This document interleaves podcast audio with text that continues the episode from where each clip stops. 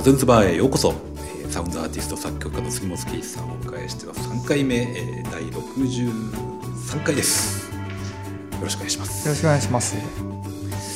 えー、ちょっと話をちょっとだいぶ、えー、ガラッと変えますけども、はい。最近あの杉本さんサウナに えーとハマってらっしゃるなみたいなのをツイートとかでやたら拝見するんですけど、そうですね。はい。まあ、僕もねあの何年か前からすごい寄ってますけど加藤さんはい。の、加藤さん三三三四年ぐらい前からですあれですか？うん。いやもうちょい前ぐらいじゃもっと前からですか？はいはい。ああそっか。それそうですね。僕その音楽以外にこう時間を費やすことがほとんど今までなくってはい。まあ、まあ趣味って音楽が趣味かどうかはまあちょっとあれな分かんなくなっちゃってるんですけど今。あの本当趣味がなくてですね、別にあの音楽でも別に楽器がこれが好きとか機材がめちゃめちゃ好きとかそういうんでもないんですようね。ん。なんかこう音楽家だと機材すごいみんなはい買って、はいまあ、オタク要素とかありますよね。そうそうまあ、趣味的なことだと思うんですけど、そういうのもなくてなんか愛着とかなさそうですよ。ね愛着ないんですよ、はい。全然手放せます、はい何でもすぐ。はい。でそんな中なぜか。はいサウナに、はい。まあもうハマ趣味と言って、はい。自分でもあちょっとそうなんですね。公言できますね。きっかけは何だったんですかね？きっかけは、うんえっと今住んでいるところに越したのがもう明らかうにん。っていうのはあそのそうでしたか、はい。うん。まあ東京の東寄りなんですけど、はい。一回お邪魔しましたね。はい、でその辺っていうのが、まあ、東寄りだからかわかんないですけど、うん。銭湯がやたら多いんですよね。うん。いまだにうん。いまだにってどどうなんですかね。でも、僕今のところに住む前は世田谷に住んでたんですけど、はいはいはい。銭湯なくなっちゃったりとかして、はいそうですね。東京の中心はね減りましたね。なないですよね、はい。徒歩何こう徒歩で気軽に行ける。はい。で今住んでるところっていうのがもう徒歩じょ10分圏内にうん。4軒あるんです、うん。銭湯が。まあ、それは贅沢な。これはい。多いですよね、うん。でで全部サウナなんですか？えー、といやあのー緩いサウナだっていろいろサウナがあったりとか、サウナ自体ない銭湯だったりとかあるんですけど、ハマったきっかけっていうのは、えー、とその一番最寄りの銭湯がですねあのクソ暑いんですよね。クソ暑い。クソ暑い、はい。びっくりしたんですけサウナど室がの温度が高い。ああサウナじゃないですよ。あそこはサウナなくて。はい、お湯がってことですか？お湯がもうへでなんでこれが、はい。えー、ときっかけになったかっていうと暑すぎて、ーはい。サウナはないんですけどそこの銭湯。水風呂はあるんです、はい。でああとサウナの痕跡も一応あるんです。かつてあった。かつてあった。あここサウはい。ナあるんですけど、でもう草暑いもんですから、はい。これは水風呂は残ってたんですね。水風呂、はいでも水風呂なんて入れないと思ってたんですよね。ね死ぬと思って、はい。こんなのは入ったら絶対心臓止まるって思ってたんですけど、もう入んないとやばいぐらい本当にリリアルネット風呂みたいなもう多分4 5 6度ある。ほんいやぜ本当にあります。えー、43度だと暑いじゃないですか。結構暑いねあ。はいお年寄り危ないですよねちょっとでもやっぱなんですかね地元昔からあるさあの銭湯なんで、みんな体真っ赤にしながら入ってるんですよね。で僕もだんだん慣れてきて入れるようになったんですけど、やっぱこうなんでしょう水冷とこうあそうえっ、ですね。とす温冷交代浴温冷ありますよね、はい。それやってみようと思って、はいはい。意を決してその水風呂に入ってるはいはい。ででこれはありがたいことに水風呂がちょっとぬるかったんですよ。ねはい。キンキンじゃない水風呂だはったんですよね、そのあの銭湯が。はい。25度ぐらいですかね。うーんだいぶだいぶぬるいですよね。今もう今思えばぬるいで入れたんで、うんうんでそこから「おなんだこれは」みたいな。うん。気持ちいいぞってなって、はいはい。でちょっとこれを追求してったらサウナになっったんですよね。なんだろうはい、じゃあ自分でハマってったんですね発見してあそうなんですよねはい。い。今ちょっとブームですもんね。そうそうそうはいはい、情報もねいろいろあの家ええ。手に入れることができるし。そうですね。そういうサイトとかもチェックもしてるんですけど、はい。それよりんなんですよ前に自分でこうは発見しましたね。う ああなんだこれはと思って、はでまあサウナでその気持ちよくなった後にまた音楽があの耳がこう研ぎ澄まされて気持ちよく聞こえたりとか、はい、まあ音楽に結びつけるんですけど、そのまあ、サウナに合う音楽、まあ、サウナが音楽に影響を与えるんじゃないかなって 勝手に想像したんですけど作曲活動にね。そうどうですか？その辺。そうどうですかね？音楽全然結びついてないかもしれないですけど。ただなんかこう僕あんまりサウナでテレビとかそんな見たくない感じ、うん、僕もそうです、ね、静かなところが本当は好きなんですけど、はい、っていうのはなんかこうあの、まあ、相撲と高校野球以外は僕はサウナ室ではテレビつけてほしくないって思ってそうなんですね、はい、僕も静かに過ごしたくて、っていうのはまあ普段音楽の仕事なんでずっとなんか音聞いてるんで、うん、えっ、ー、とま、ね、とまあそのと仕事もえっ、ー、といろいろ重なってきちゃったりなんかするとちょっと整理したいじゃないですか、はい、頭の中を整理して。そ,、ね、でそんな時やっぱさんとか行くと静かなとこでこうじっとしてると割と頭の中、ね、はい、整理してるなっていうのはすごいあるんで、まあ、それであんまテレビとかない方が好きなんですけど。今 CM 音楽やってる人がねサウナ室で CM とか見たくないですよね。あでも僕はもう全然えー、僕は全然見たくない。CM とかも 本当あのオフの時は映像を遮断したいんですよ。むしろやっぱり映像をずっと見てるんで、はい、モニターばっか見てるんで。あそうですそうです。ね。で休憩タクシーの中でもモニターが今あったりするじゃないですか、ね、もう何年か前からあ疲れちゃ、ね、疲れちゃうんですよね。確かに確かにすぐ速攻消してますけどね。あ僕結構 CM は見ますね CM だけ見たりしますね。あすごい好きなんですね。まあ映像じゃないからじゃないですか。そうですね。そうですね。またちょっと違うかもしれない、はい、視点がそなんで、うん、あんまり音楽とそうですちょっと対局かもしれないですね。音をちょっと遮断したい部なるほど、まあ、僕音楽気持ちもちょっとある。を作る人ではないんで、うん、そのまあ、サウナから出た後に水面を聞いたりとか、はい、あまあ、水面ってのもまあ水風呂のね水面にこうね あの、まあ、水面も水面って意味なんですけど、あのまあ、光がこう落ちてきて、キラキラとしてたりするじゃないですか、はい。はい、それを見てこう頭がこうキラキラとしてくる時があるじゃないですか。そうですね。キラキラしますね。はい、まああのサウナもいろんなサウナありますけど水風呂にこうやっぱりいいサウナはあのこう水水面に光が落ちるように綺麗にあのライトがしてたり、自然光が落ちるようになったりするんですよね。そうですね。だから音楽があんまりそこでイメージ自分はされないですね。ちょっとリラックスタイムなんですかね。やっぱりちょっと。杉本さんにとっては、ね、僕にとっては。はいはい。はい。でまた家に帰っていや仕事もするんですか？サウナ後にまあ、サウナ入っちゃうとちょっと。しないタイプですね。サウナ後にはね、まあ、しなきゃいけない時はしますけど、なるべくもうそのまま。そうですね。のがいいですよ、ね、チルアウトって感じですかね。まあ、あと、まあ、僕もそうですけど家で仕事作業されるじゃないですか、はい、作るという、はい、そのでまあその趣味も音楽活動だったりもするんで、はいどういう一日どういう毎日の過ごし方なのかなと、はい、なるほど。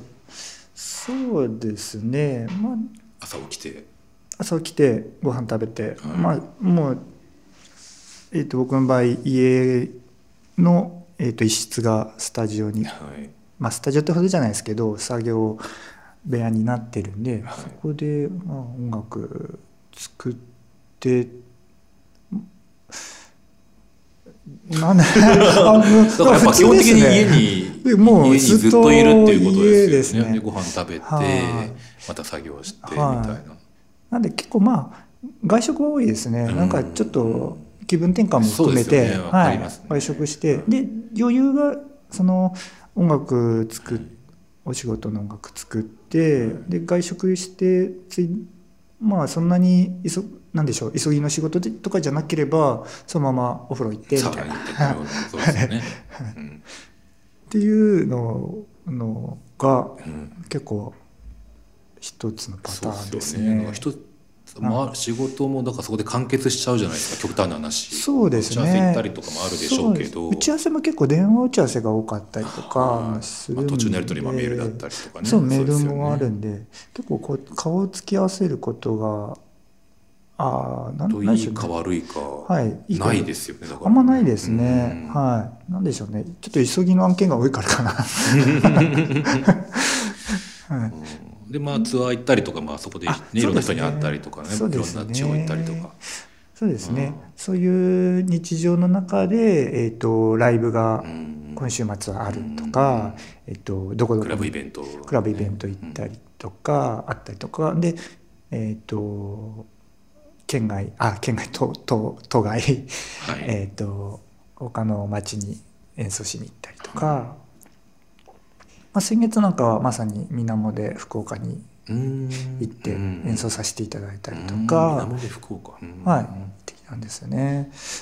なんかそういうことが、えー、と普段のえー、と仕事。プラスアルファでこうついてくる感じですかうんね。うん。はい。そのまた行った先でサウナ行ったりあそうですね。ね。温泉スパ船行ったりとか なりますよね。あのちゃんとはい。現地情報を入れてそうですよね。なりますよね、福岡は良かったですね。福岡どこ行きました？サウナ。えっと、今回はちょっと行けなかったんですけど、はい。ウェルウェルビー福岡って。あはい、はい、行きました、はい。行きました？はい。あそこすごいですね。そうですね。あの水風呂がマイナス9度。マイナスじゃないマイナス言い過ぎる。ごめんなさい。9度、あ9度一桁がありました一桁のが一応普通のもあるんですよね、はい1 5 6度、まあ、それでもちょっと冷たいぐらいの。9度のがあって、これびっくりしました。うん。足がガクガクしましたそうですね。9度はかなり冷たい。ちょっとたなんか立てないかと思いました すごいですねあれね、あと敷地も行ってましたよね静岡の、ね、あそうです。去年の行ったことないんですけど。去年のあの目な目標が敷地に行くことと 大阪のニュージャパンっていうところに行くっていうのが、サウナ発祥日本のサウナのね。はい、あの目標だったんですけどちょっとニュージャパンは行けなくて、はい静岡のその敷地は行ってきたんですけど。目標がサウナって1年の。そうですね。2つともサウナじゃないです僕はあんまりねそう僕はあんまり目標とかあと1年を振り返るとかあんまりはい。したくなく、したくないっていうか、はい。あんまり興味なくて、うんうんでもなんかちょっとサウナに関してはちょっと別格みたいなとこあって。で敷地とそのニュージャパン行きたいなと思っててで敷地は行ってきましたね、うんうんすすごかったでまあ、すね行きづらい場所にあるんですよね。ちょっとそうですね、ん。あの静岡駅からも、あのタクシーとか乗ってかないといけない、うんね。まあ、僕車で行ったんですけどその時は、はいすごいあんまりない感じでしたね。うん。薬草サウナとかもすごい良かったですしサウナ自体もすっごい暑くて110度とか、そんなに？はいへー。120度近く110度ぐらいだったのかなとかあって。あと水風呂が天然水なんで飲めるみたいな、ははって言われてますね、はい。まあ、飲まないでしょうけど。はい。はい。すごい。良かったですね、うん。うん。でもうレジェンドみたいな感じ。あ伝説サウナ界のね伝説とかしてますよね、だから今年はニュージャパンに行きたいなと思ってるんですけどなんかどうやら閉まっちゃうっぽくてあですね。そうですか、まあ、古いサウナが、まあ、あの法律のが変わったせいでなかなか存続できなくなってるんですよね。あなんか変わったんですか？だから,、はい、だからまあ改築して延命してるような状況なんであらしいですよ、あ、はい、うん。そっか残念だからですね。まあい言っといた方がいいっていうのはあるかもしれないですね。今年の目標はニュージャパンに閉まっちゃう前に行くっていう。うーんまあす音楽活動ではなんか今後はこうしていきたいとかはありますか？